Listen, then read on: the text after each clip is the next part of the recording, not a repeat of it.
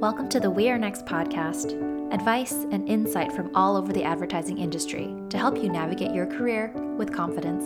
I'm Natalie Kim. And I am Dominique Brown. I actually just got promoted to strategist at KBS, which is Kirshenbaum, Bond, and Seneca in New York City. And thanks for listening. Hi, everybody. It's Natalie. Welcome to episode 3. First, I just wanted to say how amazing the launch of the podcast was last week. Thank you guys so much for all the love. I'm so excited to take your feedback and your comments and just keep working to make the podcast better with every episode. So thank you so much. I'm going to be doing a little bit of travel soon, and I'd love to record some guests while I'm on the road. I'm going to be in the San Francisco Bay Area from August 7th through the 14th, and then in Singapore from the 17th through the 23rd of August. So if you know anyone who would make a compelling guest, feel free to shoot me an email. I'll pop my email address in the show notes for this episode. I couldn't wait to share my conversation with Dominique Brown, who's a strategist at KBS. Dominique is on the earlier side of her career and brings such a fresh energy combined with this sense of wisdom and just kind of knowing her shit. And I really enjoy talking with her. And I think those of you who are just starting your careers out, what she's going to say and the advice she has is super relevant. And I think there'll be a lot of head nodding as you hear her perspective on things. So without further ado, enjoy. The promotion. We didn't even talk about that before we started. Yeah. No. I just had lunch with my boss. Oh, awesome. So breaking news. Breaking news. There you go. Awesome. So we connected through MAPE. So we both volunteered to be coaches this year. And did you do MAPE as a student? I didn't do MAPE. I did another program called Most Promising Multicultural Student. Got it. Which I can totally go into a little bit later. But basically, you apply, and then if you're selected, they select 50 students to be a part of the program, and you get to go to New York City for 4 days. Mm-hmm. And within that 4 days, you meet with everyone possible within the advertising industry, and you're kind of just pitching your resume, you're pitching yourself. And so I got to do that, really, which was an amazing opportunity, and that was my senior year of college. Talk a little bit about your journey from being a student to where you are today. Yeah, sure. So I graduated 2 years ago. I went to Ithaca College in upstate New York. It's very cold. And my major was very long. It was integrated marketing and communications. Mm-hmm. And what that actually means, it was basically a combination of advertising and PR. Okay. And I really thought I wanted to originally do journalism, and then I changed my mind. And then I was like, okay, I want to do PR. And I actually took most of my internships from my freshman year all the way through until my junior year in public relations, and I was very sure I wanted to do PR, and then I did a summer internship at an agency, and I really kind of just got hung up with PR, I was like, it wasn't really creative enough for me, I didn't feel like I was really pushing anything out there, and so my senior year, I just made the switch, and I was like, I want to do advertising, I think I really want to pursue that, and I knew about advertising in the sense of what it was, of course, but I didn't know how many different departments are really within advertising. It's truly a massive ship that really takes everyone to really kind of move. And so moving from PR into advertising, I just kind of thought, okay, fine, I'll do account management. That's what's going to work for me. And then I did an account management internship at Wieden and Kennedy right after I graduated. And it was awesome. It was so great. And what I was doing there, it was this very small team that I was actually working on, and I got to really work on cool clients. I was working on Sprite and Jordan, and we did a ton of brainstorm sessions, and I was really, really close with the account lead, and he let me do competitive reviews and stuff like that. I was sitting in on client meetings, and I really, really liked it. Mm-hmm. But really coming away from that, I was like, okay, I definitely love account management. And then I went to BBDO, which I was an AAE at. And at BBDO, that was kind of flipped the switch for me in terms of what account management is. Yeah. And I kind of got a sense of when you're an AAE, you're going to take on a lot of the financial responsibilities of the account. You're going to be doing like trafficking and shipping of the spots. Right. And it's less of kind of like this brainstorming work in terms of like looking at your competitive set. And so really what it came down to is my internship at Wieden was much closer to strategy than it actually was to account. And when I moved to BBDO, I realized, oh, this is actually what account management is. It's a lot more of really putting out fires in the day-to-day. Right. You don't necessarily have this like key deliverable. It's more that you are working on a million things at once and you're kind of like the all-seeing eye in terms of everything, which can be a lot to handle depending on who you are. And sometimes, depending on who you are, it's the best thing. Like you absolutely love it. Yeah. But really what it came down to for me, I was just like, this doesn't work. It's not going to make sense. And I worked on, at BBDO, I was working on Mountain Dew. Mm-hmm. And on Mountain Dew, I was able to work on the Super Bowl commercial called Puppy Monkey Baby. Which came out in 2015. And if you guys saw it, it's all sorts of strange. It's very bizarre. It's super strange. But that was literally the first thing that I ever worked on. And I was the AE on that. And working on that, I actually got really close with the strategist at BBDO, who actually worked on that account. And I realized basically working with him, I think I want to do strategy. I actually don't want to be an account. And he really kind of helped me begin to make that move, which was great. I think that it's so common, especially for strategists, but probably for like all roles, that it's not until you encounter someone from the team that like you're supposed to be in, and you sort of like recognize something in yourself, and you just feel like so drawn to that person and like the way that they think. Like I can totally relate to that. And it's funny you mentioned Puppy Monkey Baby, because the agency that I worked at in New York, Firstborn, did like the digital articulation of it. Yes, did. I totally, of course. I personally didn't work on Mountain Dew. That wasn't an account I was on, but I'm familiar with that very strange creature. With Firstborn. Yeah, of course, because it was such a strange, it was literally a puppet that they made. It was like a $30,000 puppet that they actually made, and it was so crazy because after the spot was done, they shot it in the UK, and then afterwards, they shipped the puppet back to New York. And I remember my boss was like, "Can you go get Puppy Monkey Baby?" And I was like, "What do you mean?" And she was like, "It's downstairs. Can you get him?" And literally, it's like he was in this coffin-looking case, and you open it up, and there he is, like Puppy Monkey Baby. And it was so crazy. Like the legs felt like baby legs, and the fur very like felt. It was just so. Oh, it was absolutely insane. Oh my god! I feel like that'd be like nightmares for days. Oh yeah, one of the strangest tasks that I had to do. He was basically, after the commercial, he was going to the NBA All-Star Game, and it was in Canada that year. Okay. And I remember I had to call the Canadian Border Patrol to be like, I have a puppet that is known as a Puppy Monkey Baby. Is he going to be able to, like, get through the border? Oh, my gosh. And they're like, I don't know. We'll have to look into this. And I was like, am I really calling the Canadian Border Patrol about a puppet? That's so funny. Yeah. That's, I mean, that's what the account is like. It's like you never are sure what your tasks are going to be like. You have to be a man of many trades. Right. So let's talk a little bit about the switch from account management to brand strategy, as you kind of outlined in your journey. What would be the advice that you would give to people who are interested in making a similar switch? Do your research. Like, be 100% sure that this is kind of what you want to move into. Something that I did was when I kind of got the idea, I think I want to make the switch, I stalked, I don't know how many people on LinkedIn, and if they were in branding or, like specifically branding as opposed to advertising, if they were a strategist or if they had made the move from account to strategy, I would reach out really and just tell them my story of how, I think I want to make the switch. I would love to kind of hear about your journey. And I talked at least to like maybe 25 people. Wow. And it was like a weekly thing. Like I had calls and I was just picking people's brain. And that really allowed me to get a sense of, how do I make the move? Like, what is it that I need to do?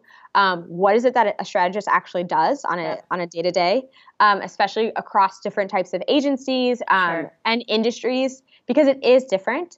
And then also to just see, is this something I would be passionate about? Like, do I actually want to do this on a day-to-day?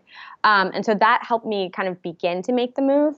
And then actually talking to other people, I was able to kind of, someone said to me, make a mock portfolio. So as if you worked on strategy your whole life, make a mock portfolio. And what that does is strategy truly as a job, what they're hiring you for is your brain. How do you think? You know, what are your opinions on things that are happening, you know, throughout the world and people in general? Mm-hmm. And so I made a mock portfolio of brands that I worked on in the past, as well as brands I would have loved to kind of potentially work on. And I did like a brief for each brand as if, you know, this is what, you know, the client came to me with whatever problem, mm-hmm. and this is a potential brief that I might have come up with, and this is maybe what a campaign might look like. And that really kind of allowed me to get my foot into the door for many interviews, really. Yeah. It just gave them a sense of, all right, she really is passionate about this, and, you know, she kind of put this forth, mm-hmm. which is really, that I think was the best thing I did to really kind of make the move. I think that strategists these days, it's almost like getting to the point where we kind of need portfolios of our own. You know what I mean? Even if you're just starting out or if you're kind of midway through. We think about portfolios and portfolio books for creatives, but I think more and more, you know, creating a book as a strategist and almost focusing more. I love when you said, creating like a brief that the client might have given you and sort of, mm-hmm. it's not, you're just not showing like the end product, like ta-da, here it is. Cause that's very much like what a creative would do, but more focusing on kind of stripping back, like what was your process in getting there? Cause strategy is so behind the scenes sometimes. And you know, we don't really see our decks like out, you know, out in the world. And so, I think it's a really great idea and a really great tip for people. Yeah, I mean, anyone that really asks me, that's what I always tell them, like, just start. And it also, the other thing with a portfolio is that you get to see kind of how you work and how you think. If you want to make this transition, you're challenging yourself. Like, can I come up with an insight? What defines an actual insight? Right. You know, that I think is really, it's a great way to truly start to experience what strategy is before you're even stepping into the interview process. And then you can defend your work from there. Right. Outside of going from account management to strategy, how have you made decisions about where to go next in your career? So you've worked at a few different agencies before, but can you talk a little bit about like how you've sort of led yourself down the path that you've taken? That's a good question. I think really it's been about just kind of nailing down like who are you, what do you want? You know, who are you as a person? What is it that like intrigues you?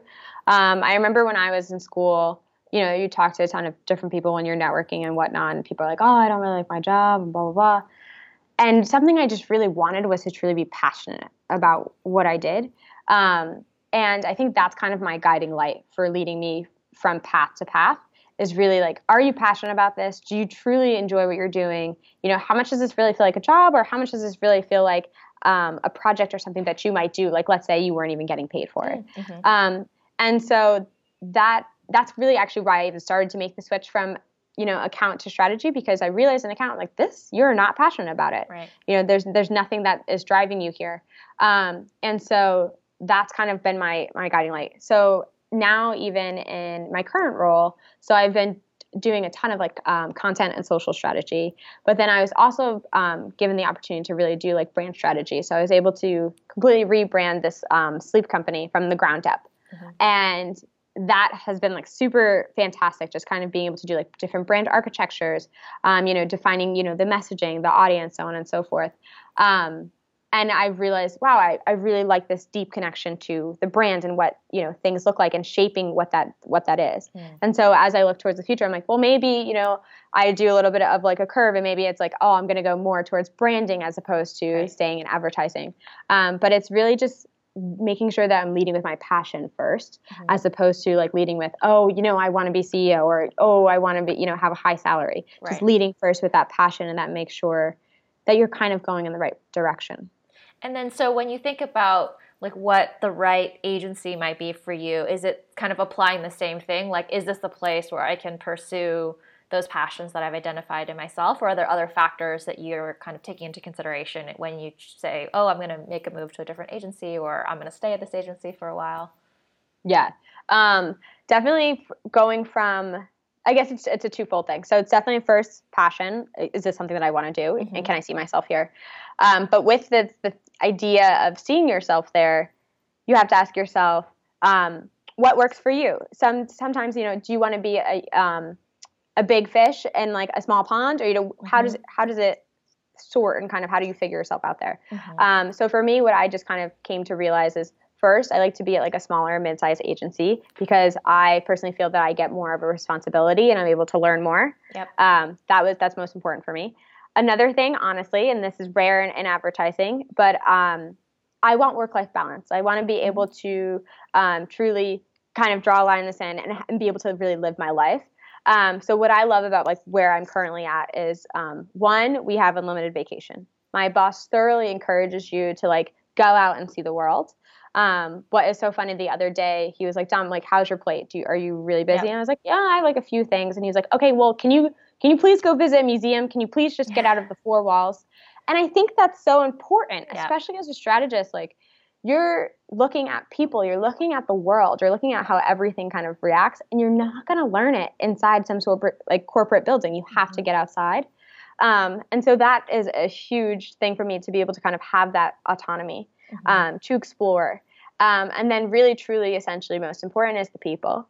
And I think initially when you first graduate, you're just like, oh, I just want a job. I just need a job. Yep. And you don't think about, and you're like, your job and a decent salary. And you don't think about, you know what, there's going to be a big switch happening. You're going to be spending at minimum 8 hours a day with these people, more time than you'll spend with your friends and your family. Right. And you have to like the people that you're working with.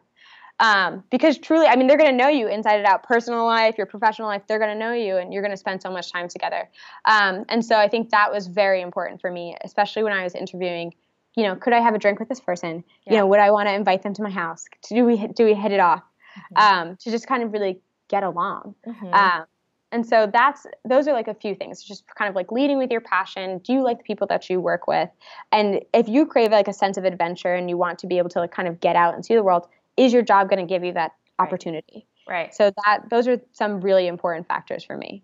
I'm glad you mentioned the work-life balance thing, because I do think it seems like this big myth, especially when you're first starting out, and overall advertising has a reputation that it's not like a 9-to-5 job, which is fine. And you know, like there's nothing wrong with like burning the midnight oil and like busting your ass when you're first starting out, for sure. But like if it's like built into the culture, like it's just like expected. And if work-life balance is something that's important to you, then, you know, obviously it's not going to be a good fit. And I do think there are agencies like yours that, you know, have proven that there can be work-life balance like built in certain ways on like a almost like institutional level, because otherwise it's sort of, when it's left to just the culture of advertising overall, I think that's when it trends towards overall like working really late and stuff like that. So when agencies like go out of their way to set up things like, you know, unlimited vacation days or, you know, encouraging people to get out of the office, you know, when they can. I think that's great that people can know that there are examples like that out there. And that's exactly. And I think it's so funny because I was talking to someone of my coworkers the other day, and she's the kind of person that like doesn't leave the office until like 7:30. Yeah. And I'm like, I said to her, I was like, why? Yeah. She's like, I don't know. I just feel really bad. I'm like, bad for what? And she's like, just getting up and leaving. I'm like, why? Like to go home to your house? Like, you know, what is that you feel bad for? Yeah. And I think that is like some sort of like a culture that people have where they're just like, I need to be here, you know, 100%. Like, I can't leave until like everyone else in the office has left. Yeah. And the thing is like, well, you have to ask yourself, if you feel bad, are you telling yourself that you feel bad for having a life? Like, is that what you feel bad about? Like for trying to have some sort of a life, because you shouldn't.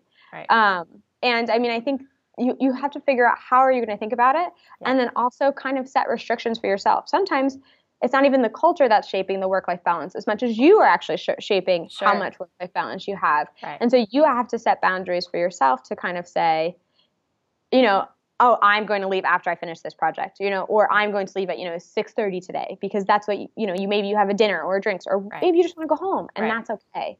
But I think it's also like just the culture of America in general, where we're just kind of like, so we all are always working. We're complete workhorses, but it's really important for you to kind of really be able to set your own personal boundaries, because then from there people will respect those boundaries and recognize that. I love that. I'm a big proponent of that.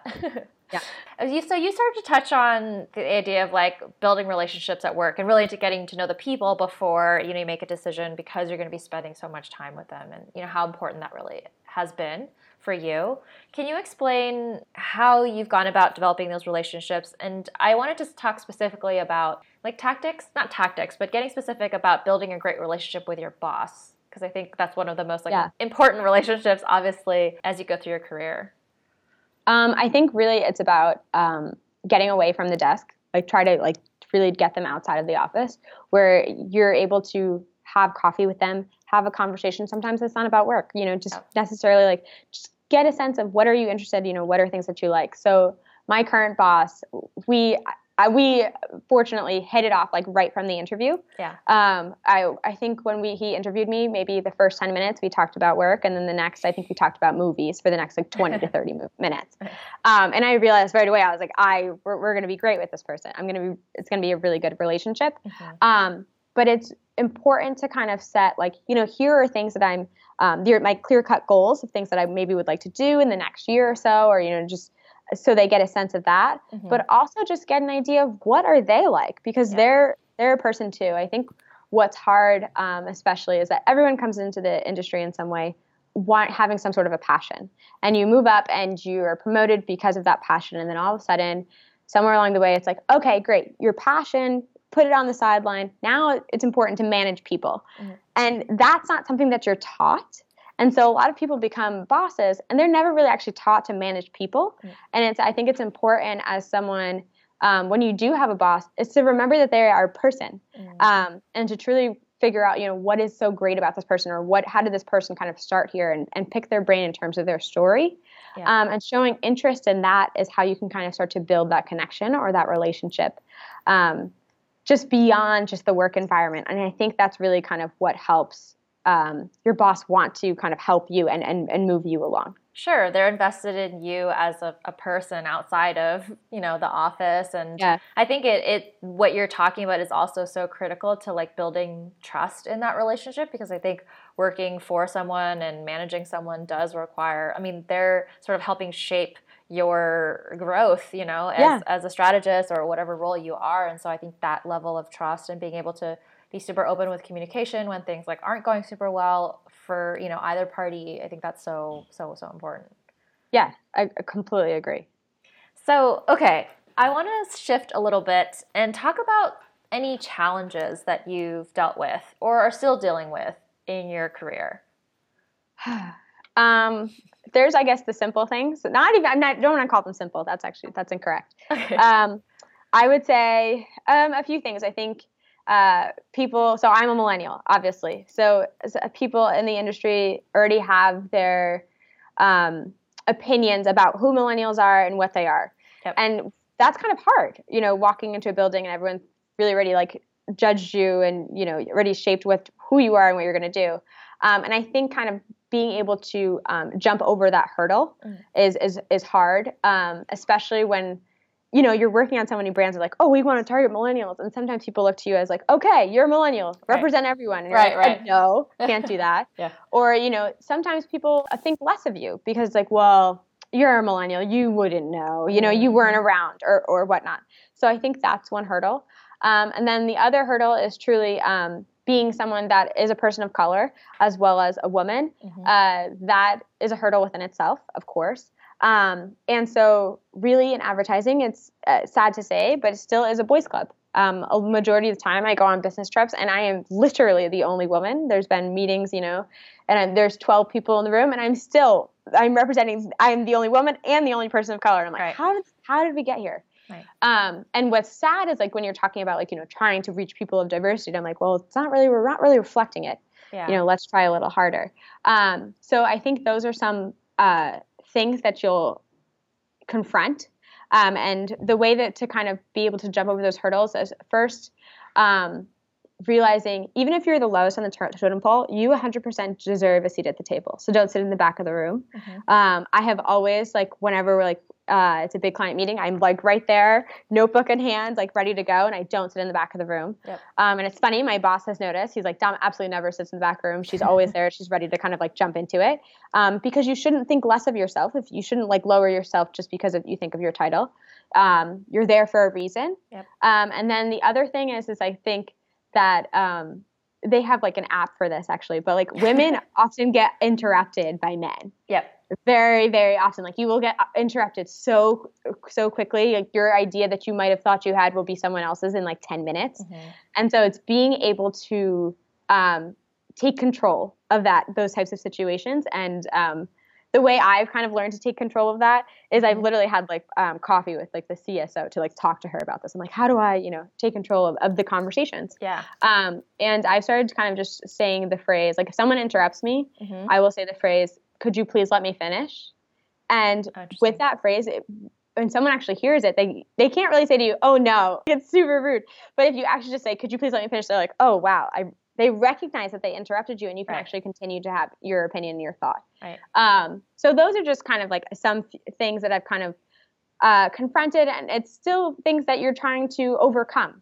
Mm-hmm. And I think it's a process. And I think that, as an industry as a whole, we're trying to make strides to like overcome a number of the obstacles that are currently there. Mm-hmm. But it's going to take time, and you have to really kind of do your best to make sure that you are putting yourself in the best light, and not demoting yourself really in any way. Like just really make sure that you truly have the control and you deserve that power. And I think that as a millennial, if you're whatever, someone that's diverse, mm-hmm. you really have to just make sure that you do a little bit more in the sense of making sure you're sitting at the table. Right. That tip on interrupting is great in the sense that it avoids the stereotypically male way to deal with that situation, is just to like escalate your voice because you're trying to like talk over that person. But that's not something that comes naturally to women. I don't want to stereotype, but just like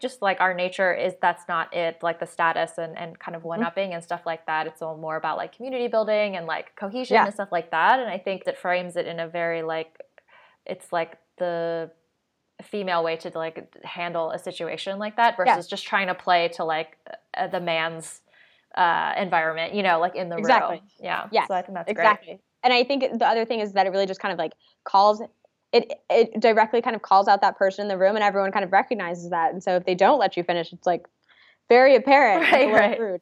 Right. So yeah. So what's something that you didn't realize about advertising until you actually started working? I didn't realize how long everything takes. For some reason, I just thought like, oh, we're just going to pump things out, like ad after ad. Yeah, everything's just going to go so quick. No, it does not go that way. Like, so we just launched one of our campaigns, and I've been working on it for a year.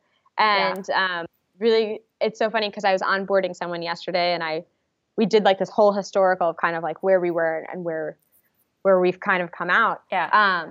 And just realizing that process of how long everything takes. And the reason it is really because everything's always changing. There's so many, like whether it's like internally or externally, everything's kind of constantly on the move.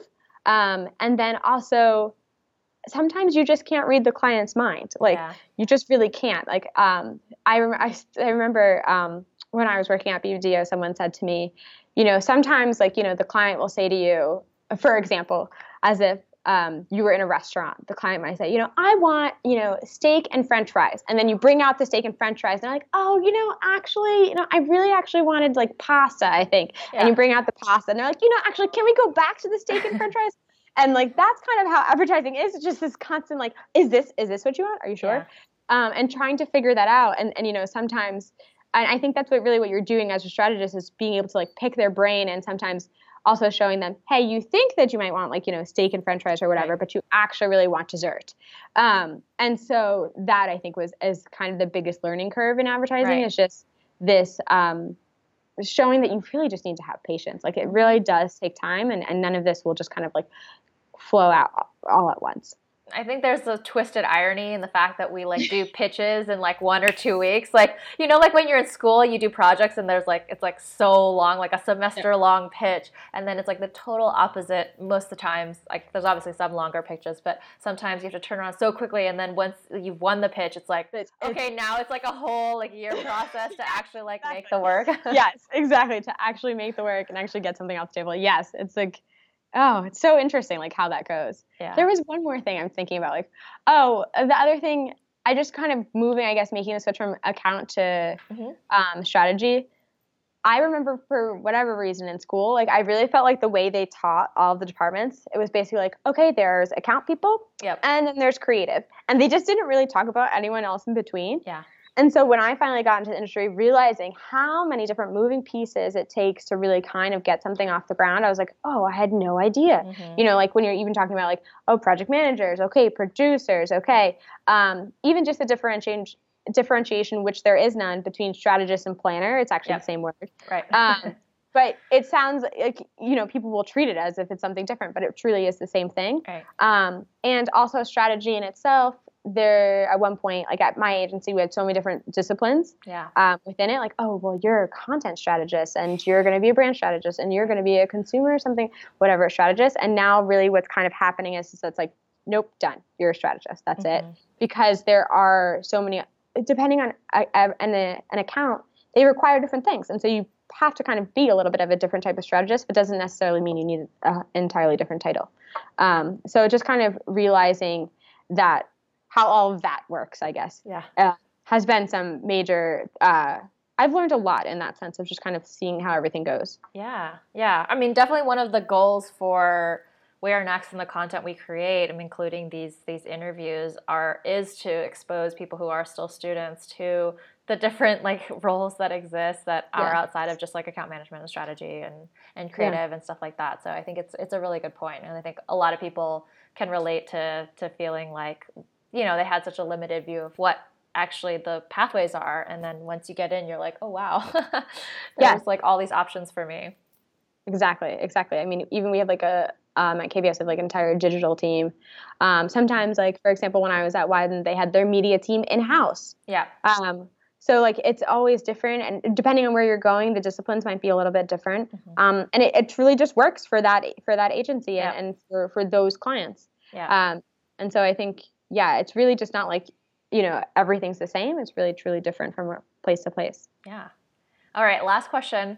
Best piece of advice you've ever been given? Oh, I literally wrote this one down. Okay, good. I have two pieces. My personal piece of advice is be patient. Yep. That's something I just was not when I was about to graduate. I was like, I just need a job. Yeah. And I just felt like I kind of like jumped up really, really quick. Be patient. Everything's going to happen. You don't have to graduate and have a job. Like, it will all fall into place. Like, just be patient. And then something that one of my bosses told me when I was interning is that which is a call is better than an email and an office visit is better than a call. And what that means is really to just, like, make sure you get up out of your desk. Like, really connect with people.